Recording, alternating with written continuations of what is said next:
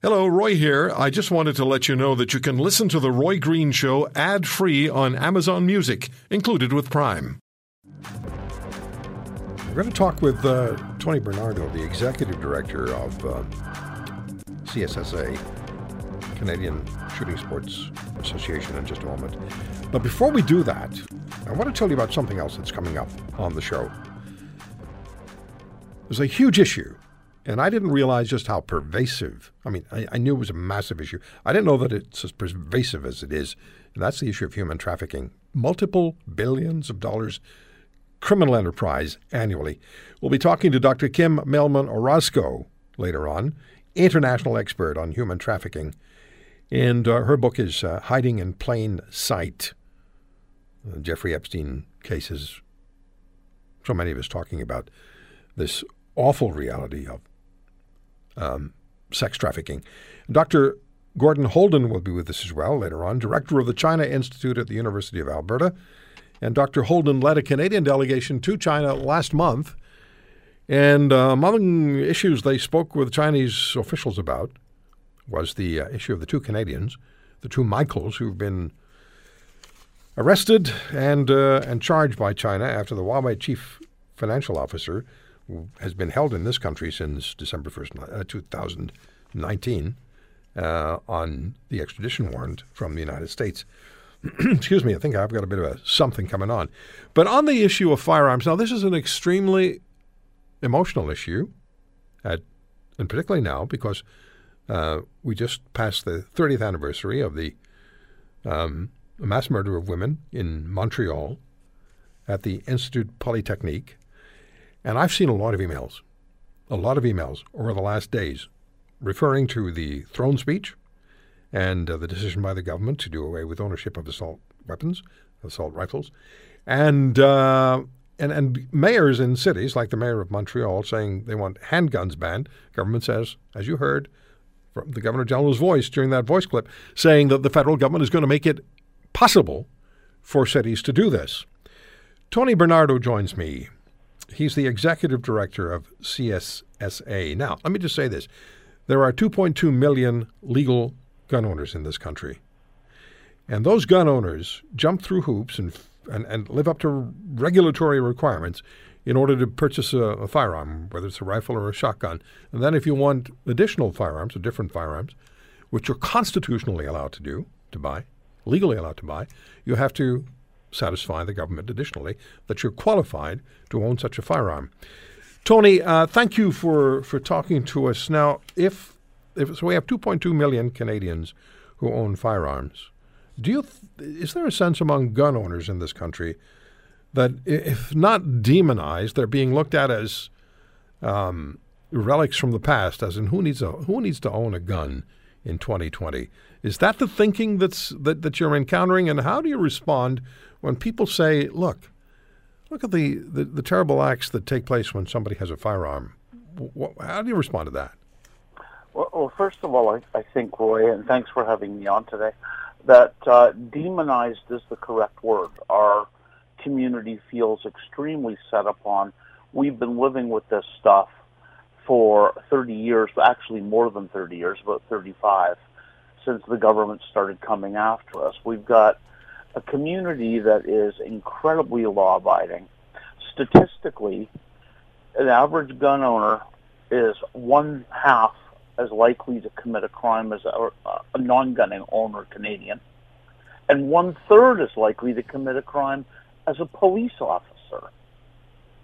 When you're dealing with people who are literally checked out by the RCMP, they do a background check on every gun owner in the country once a day we're required to report a change of address or we can go to jail for three years. But if you were a convicted pedophile or even a convicted murderer or even somebody with a firearms prohibition, none of those things are required. So when the federal government commits to taking assault rifles off the market or buy them back, uh, if you bought them legally and you got them legally registered, um, mm-hmm. then then we're going to buy them back. And if you own a firearm in the city of Montreal or other cities where the mayors want them gone, we're going to make it possible for the municipal governments to to do this. What's the response from CSSA? What's the response from gun Well, owners? f- first of all, we're we're kind of incredulous because assault rifles, real assault rifles, have been prohibited in Canada since 1971. 1971. The, the, the second part of your question was about handgun ownership. Well, you know, the last I looked, our Constitution said equal application of the law to all people in all regions at all times. So now we're going to set up a separate set of laws for people that live in an urban environment and people that live in a rural environment. That's absolutely unconstitutional. Number two, on that, the Supreme Court of Canada, uh, the, the, the, there was a challenge issued by Alberta against the federal government with five intervener uh, provinces. This was back 25 years ago, as to whose jurisdiction the regulation of firearms was, because of course in, in our Articles of Confederation, property rights are bestowed on the provinces, not the federal government. And at that point in time, the Supreme Court of Canada said, yeah, but because this is criminal code in nature, only the federal government can have jurisdiction. So where where do the cities get off making criminal code law? And I don't think they can enforce it. I don't think they can actually do it. But should they find some kind of magical way to do this, what does it now say for our country where some people have different laws than other people have? So, how do we address the issue, the question of guns, firearms used in the commission of a crime? Well, there, there's no stats, first of all, and we've been complaining about this like for two decades. Nobody keeps statistics on this stuff, with the exception of the Toronto Police Service. So, bless their hearts, they do keep some stats. And the, a year ago, from uh, from this point, the media was screaming and braying all about how 50% of the firearms that were used in crime in Canada were domestically sourced. When you got to the bottom of it, it was one detective in Toronto who made an off-the-cuff remark to a reporter, and the entire media sees that as the absolute, complete fact when we actually got an access to information request from the Toronto Police Service, they said 9.2% of the guns had ever been in the Canadian registry system. The Canadian registry system has when a gun crosses the border, it automatically goes into the registry system. If it doesn't do that, RCMP is not following the law. So even if the gun is a non-restricted firearm, and when it goes to an individual, it's no longer registered. It's registered when it comes over the border. Mm-hmm. Import-export certificates, uh, like the UN requires. So to say that 9.2% have ever been in the system, those are the firearms that would be owned by civilians. Most of these, of course, come from break and enters. Okay, so you know, and, and if, if, I understand it correctly, if I do mm-hmm. understand this correctly, uh, when when when a when when a gun is defined as having been um, seized in the uh, in the in the commission of a crime, that gun is not necessarily actually being used in the commission of a crime. That can just that gun can just be in the presence of the commission of a crime while it's actually legally uh, locked up.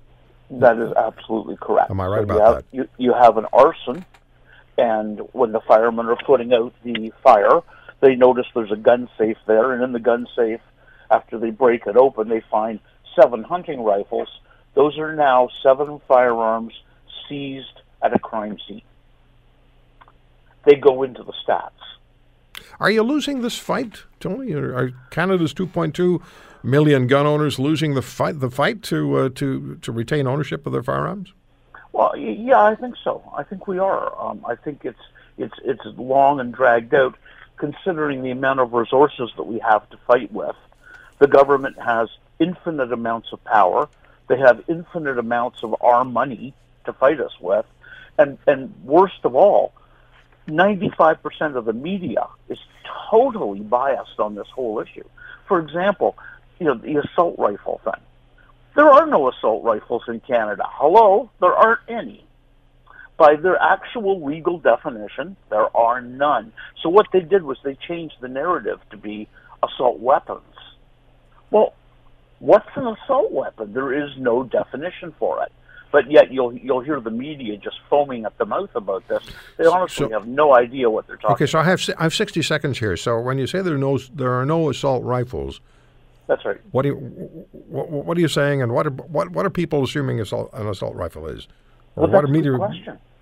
No, seriously, that's a good question. Nobody knows that answer or is willing to talk about So they're it. going to ban assault rifles, but there are no assault rifles. Right. So now they've changed the narrative to be assault, Assault weapons. weapons. But there's there's no definition for that. Hmm. So it's whatever the government says it is. Okay, much more conversation uh, required here. It's a big issue. Tony, thanks for joining us. Thanks for joining us. I thought after the speech from the throne, we should we should talk to you. Thanks for taking the Thank you. time. Bye now. Thanks, Tony, Tony Bernardo, the uh, executive director of CSSA and CILA. If you want to hear more, subscribe to The Roy Green Show on Apple Podcasts, Google Podcasts, Spotify, Stitcher, or wherever you find your favorites. And if you like what you hear, leave us a review and tell a friend. I'm Roy Green. Have a great weekend.